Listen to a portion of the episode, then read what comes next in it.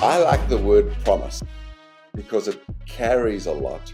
And I believe that for salespeople and for customers, there's a lot of connotations with the word promise versus commitment. It's the reason we call our methodology promise selling. But I would be careful with it. This is Reveal, the Revenue Intelligence Podcast, here to help go to market leaders do one thing stop guessing. If you're ready to unlock reality and reach your full potential, this podcast is for you. I'm Danny Wasserman. And I'm Karina Owens, coming to you from the Gong Studios. Welcome back to another episode of Reveal. Danny Wasserman here. Want to tell you what's happening in this week's episode. We're bringing the one, we're bringing the only McDreamy himself, Andrew Sykes. Yes, he is the CEO of Habits at Work, which is an experiential sales training company. And really, what they are famous for, what they've cornered the market on, is their customer centered methodology, which they call promise selling. And Andrew, in addition to being eloquent, articulate, so poised as an order, is an inspiration in how sales professionals can help him in this mission to make sales the most, you ready for this? Trustworthy profession on the planet. Trustworthy being that operative term there's so many takeaways from what Andrew had to share in this episode. When you think about sales, there's a stigma that follows that profession. Salespeople are slimy. They shouldn't be trusted. They're charlatans. They have ulterior motives. Don't trust them any further than you can throw them. All of the above. So, Andrew, in his crusade to make sales the most trustworthy profession out there, what is he trying to do? He's thinking about how sellers need to make and keep promises, both big and small promises. What Andrew talks about in cultivating that trust is there's a three part formula to doing this well that involves sincerity, competency, and reliability. And if you are able to thread that needle, harmonize those three pillars of their formula, well, then you can ascend into being a trustworthy, not just seller, but person at large.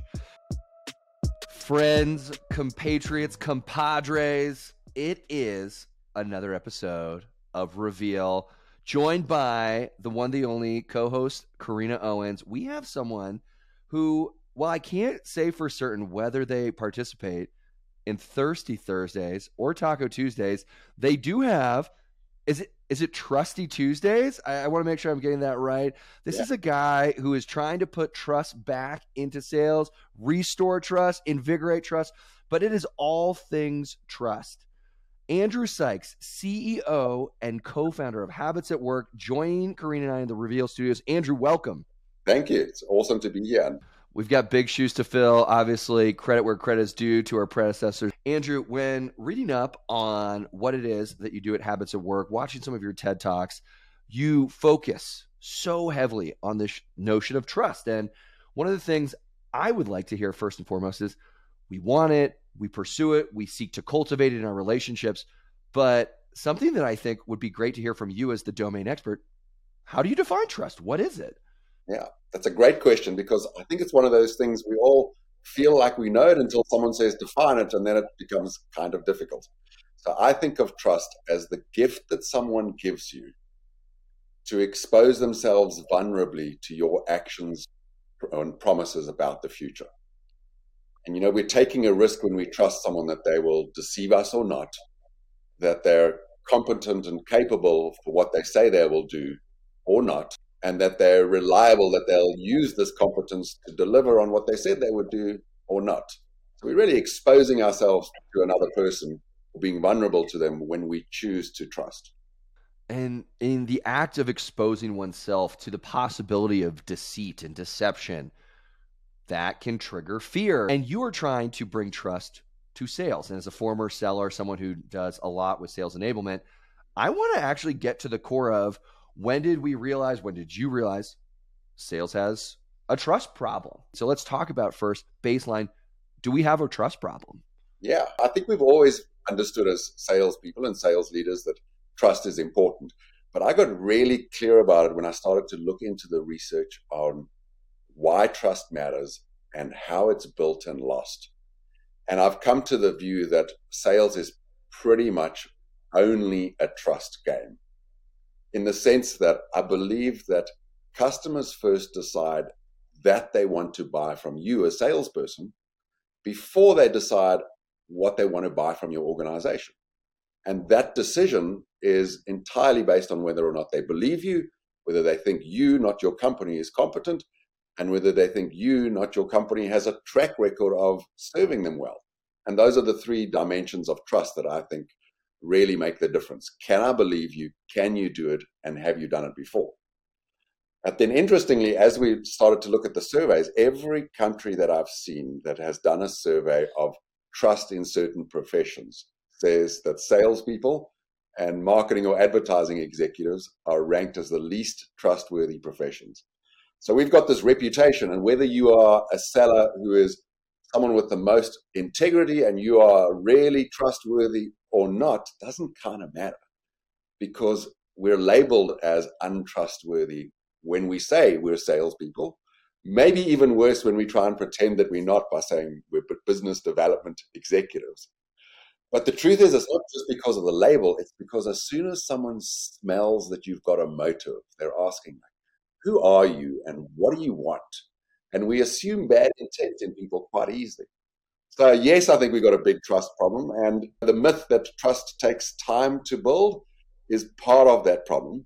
So, I would say we've got a bunch of trust issues from the moment we meet a prospect right until we close the deal, and of course, beyond that. Well, I really like that you brought up the marketing perspective here. I'm a marketer. I have been a sales quota carrier before, so I've experienced kind of both ends of the spectrum of trust, but so much of what marketers do is we aim to build that credibility and that trust before it ever reaches a salesperson. And when I think about some terminology that we use to dispel uh, what are the perceived notions or negative intentions behind this, there's things like simple messaging, like cancel at any time.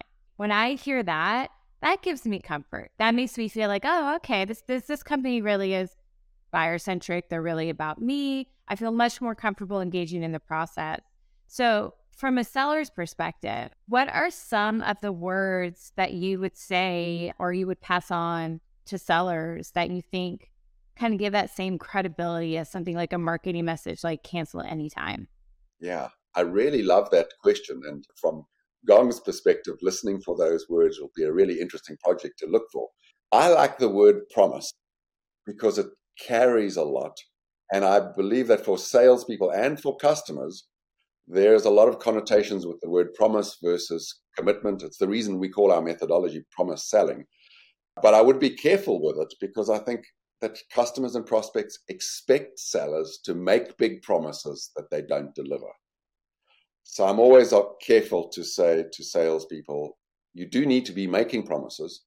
The ultimate promise is prospect, I promise that my company will do what it says it's going to do. The product will deliver the ROI or impact that we said for the price we've quoted. Do you accept my promise? And that's the closing promise. But it's the little ones along the way that make the difference. Like in our conversation today, what I promised to do is ask you a bunch of questions about what you're dealing with, listen and play back what I hear so I can really ensure that I've understood your issue and then make some commitments about what we'll do in the next meeting. So I think it's the little promises along the way that build trust, especially when you show up and we're in a trust hole from the moment we meet someone. I'm thinking about the trust hole that we're in. And you had said something earlier, Andrew, that I want to double click into, which is when a potential buyer prospect is making an assessment on have you sale saleswoman salesperson? Have you done it before? Andrew, you've been doing this for over a decade. So when you go in, you're getting some really touchy areas of calling their baby ugly when that you talk about or insinuate maybe you don't have a trustworthy sales team. If I was on the receiving end of that as a sales leader, that might make me bristle and chafe. So the twofer is you can pull that off. You've done it before. So I want to hear a little bit about A, how do sales leaders in particular respond and how do you soften that blow? Two, we have a lot of early in career sellers. So that topic of do I trust you? You possess the credibility from years and decades of experience. If you're starting your career in sales, where do you find the confidence, the ammunition, the backstop, so to speak, to deliver that kind of integrity that someone on the receiving end is going to be assessing? Yeah, there's a lot to unpack there. I think the first thing I'd say is yes, sales leaders bristle at this idea that I've got an untrustworthy sales team. What are you talking about? We're selling effectively, we do great work. And my response is just for a moment, do your own self assessment. How much do you trust your coworkers? Scale of one to 10. How much do you trust your family? It's usually higher. And then how do you trust other salespeople? And the penny often drops. They're like, oh, okay, I get it. I don't trust salespeople out there. My salespeople were recruited from the market. So we probably have that negative reputation, whether we've earned it or not. But I think the real eye opener is distinguishing between integrity and trustworthy. Integrity for me is doing what you say you're going to do. And if the world was fair, doing what you say you're going to do, keeping your promises, would make you trustworthy. Turns out, trust is an assessment that other people make of you, in part based on whether or not you meet your promises. But actually, there are two things going on that we usually miss. And the first is that people assess us as trustworthy or not, usually in minutes, not months, based on the data of how we make a first impression rather than waiting for us to make a promise and deliver it. So we often don't even have the opportunity to demonstrate that we have integrity. All the research on first impression says people will very quick slice and say, Do I like this person and do I trust them? And it's based on things as simple as Do I make eye contact? Do I smile? Do I introduce myself with a personal origin story that reveals I'm in this for them rather than to make a commission? And the second part of it is what I call getting clear that a responsible promise is not just promising to do what I say I'm going to do, but understanding that customers and people will judge you based on whether or not you meet their expectations. So I might promise X, my customer or prospect is expecting X plus Y. If I miss that gap and I go back indignantly and I say, but I said I'd do X and I did X, well, I might be right, but I will have cost myself a trust penalty in the relationship because, like it or not, we judge each other based on our expectations. And that's the great opportunity for young sellers is to realize it's not just about integrity. I can go through life asking my prospects after I make a promise, what else do you trust me to do? What else do you expect me to do? And it's a really rich and interesting conversation you know, I might ask the two of you, like, what else do you trust me to do that other guests have done that I might emulate, that other people have done that annoyed you that I should avoid? And you can really get some nuggets that are the secret weapons to build a relationship with a prospect that no one else is asking. Well, I think a lot of that comes down to vulnerability, right? I mean, if you're willing to be that seller that assumed that they met their buyer's needs and they didn't, to show up with a defensive nature is automatically going to build that distrust even more so. So I think always assuming positive intent and working to show action and what you're going to deliver is inherent to rebuilding trust or cementing trust. I'm curious for you, Andrew. You mentioned recently in a LinkedIn article that there are three areas of ways to assess trust. And those three areas are sincerity, competency, and reliability. At like if we're gonna flip the roles here, right? You're the buyer and I'm trying to sell you. What are some ways or signals that you assess those areas of trust? Trust in sales is a vital component to being successful in creating authentic relationships. And Andrew has done a great job providing tips. But let's back everything you've heard thus far up with data. According to a LinkedIn report, sales professionals in the United States rank trust as their number one factor in closing deals. Trust ranks above ROI and ranks above price. More importantly, from that report, 51% of decision makers rank trust as their top factor in sourcing the right salesperson that they're excited to work with. Just repeat that. Decision makers want trust more than really anything else. When it comes to closing deals, trust is the most important factor. So, what are some attributes that you should have when you think about building trust? There's capability, dependability, integrity, and intimacy. All of these are keys in perpetuating not just how trustworthy you are, but how authentic you come off when dealing with your customers. Let's head back and hear more from Andrew and his winning formula. I love that question, Karina. Thank you. And I'd say about those three things, my view on the trust formula is that trust is the product of those three things. And that's an important distinction because it means if any one of them is judged to be zero, there is no trust. So I can believe you to be sincere, but incapable. And well, I just don't trust that you'll get it done. And the other thing I think is really important is I believe that people assess those questions in order. So if I don't believe you're sincere, well, then clearly I'm not going to believe anything you say about your competence or track record. So the very first question I think I and others assess of each other is, can I believe you? And if we dig into that, I think the questions we're asking is, who are you as a human being? And what do you want here? You know, I often give this example. I live in Chicago, so I'm, I'm walking down Michigan Avenue, and we've all had this experience. You're going about your day, and in the distance, you see a couple of usually younger people, but not always, in the same colored t shirt holding a clipboard and you know someone's going to approach you to sign something, give some money, or do something else, and your heart kind of sinks. Because in that moment, you've gone from treating them like just another person in the street to someone who wants something from you, and we immediately are on guard. So, to your point, I think we have to have a lot of empathy with customers that they have been often burned before by the salespeople who came before us or they're just subject to society's view that salespeople are not to be trusted. And so they protect themselves by revealing less. Of course, no one wants to be vulnerable to a salesperson. And so having that empathy, as you described it, not being reactive when you meet a promise, but somehow that doesn't deliver, is really key to building trust. And that's why, back to Danny, your initial point, for a young salesperson, I think the expert move to focus on is how you design your first three minutes of meeting someone.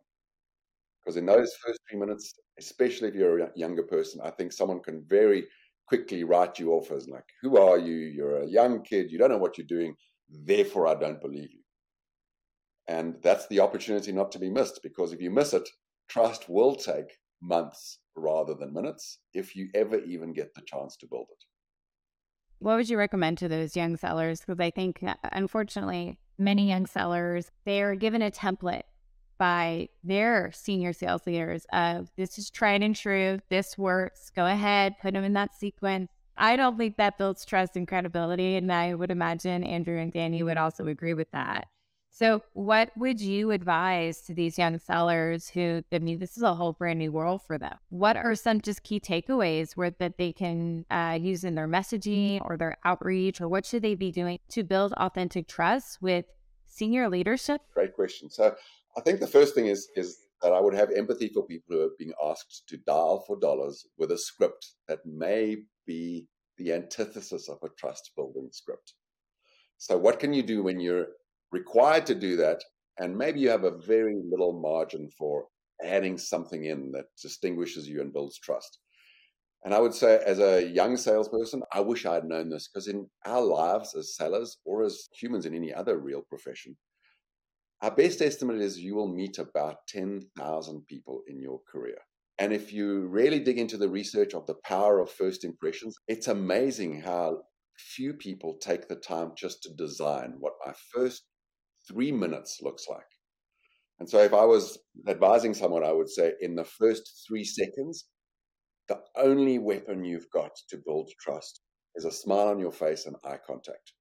Because before you even open your mouth to say your first word, people are going to judge you to a degree as trustworthy or not based on whether or not you show up as someone who looks like they're happy to be there and excited for the opportunity. And I know that if you're dialing, well, you don't have that opportunity for either of those things, but it's very clear that a smiling, engaged attitude translates over the phone. I often say, do your dialing in front of a mirror and make sure you're smiling at yourself. As weird as it might sound, you can hear when someone has joy in their voice. And then the other thing I would recommend doing is, is starting with some levity, like you did earlier, saying Happy Friday or something that just brings joy to the call. And if you get the opportunity, introducing yourself in exactly the opposite way than many salespeople are trained to do. We're trained to say, My name is Andrew. I'm a salesperson from Habits at Work. So happy to be here today, or I'm calling you because, and we're straight into business. And all that's done is said, I am one of those people that you don't trust, call salespeople. I've just given you your first piece of evidence that I'm not to be trusted by interrupting you in your day or at dinner in the worst case. And so I've gone from having a bad reputation to giving you evidence that I deserve it.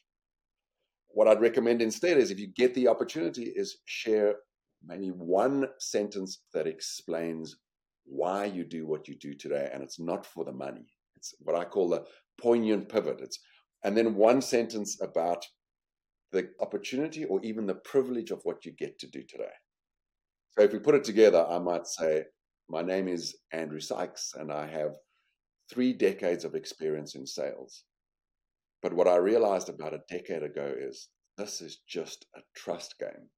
And so I dedicated my life to building a business that helps salespeople to become the most trustworthy people on the planet. And could I have a better job? I hope I get the opportunity to talk to you about that today, and then the conversation might flow. That was beautiful.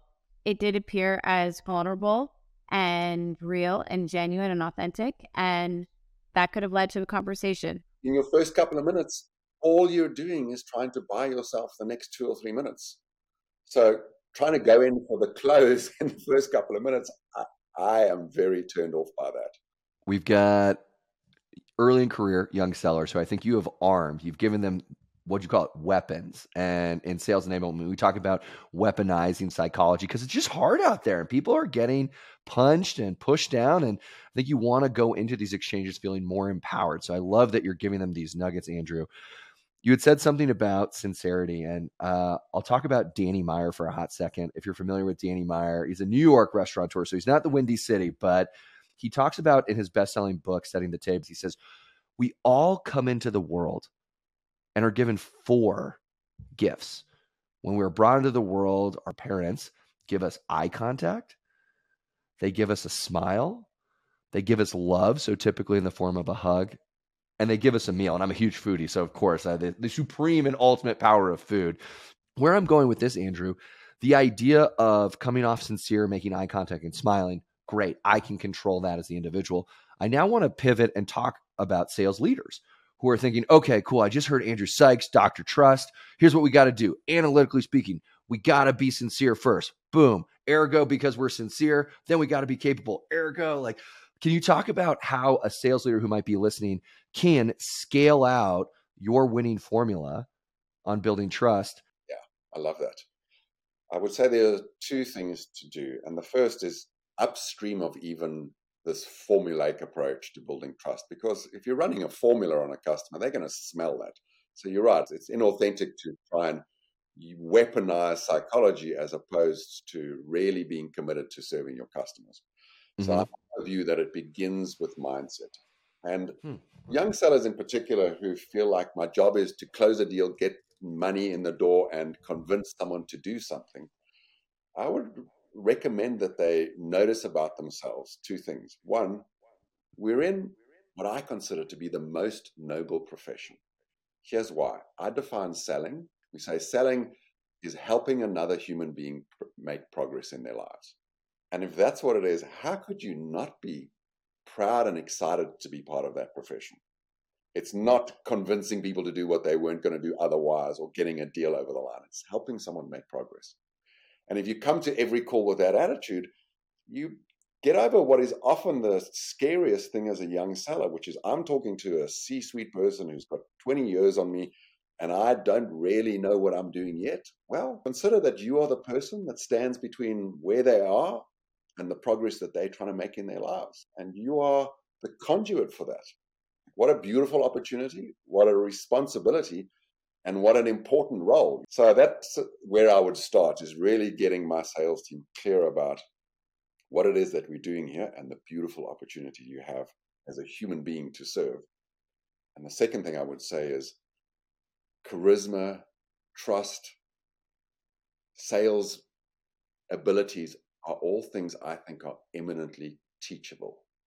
We've all met people who we think are natural salespeople. And every time I dig in behind that, there's a story of how they got to be as good as they are. And it's a story of skill development over time. However, selling, in my view, is an embodied skill, not an intellectual skill.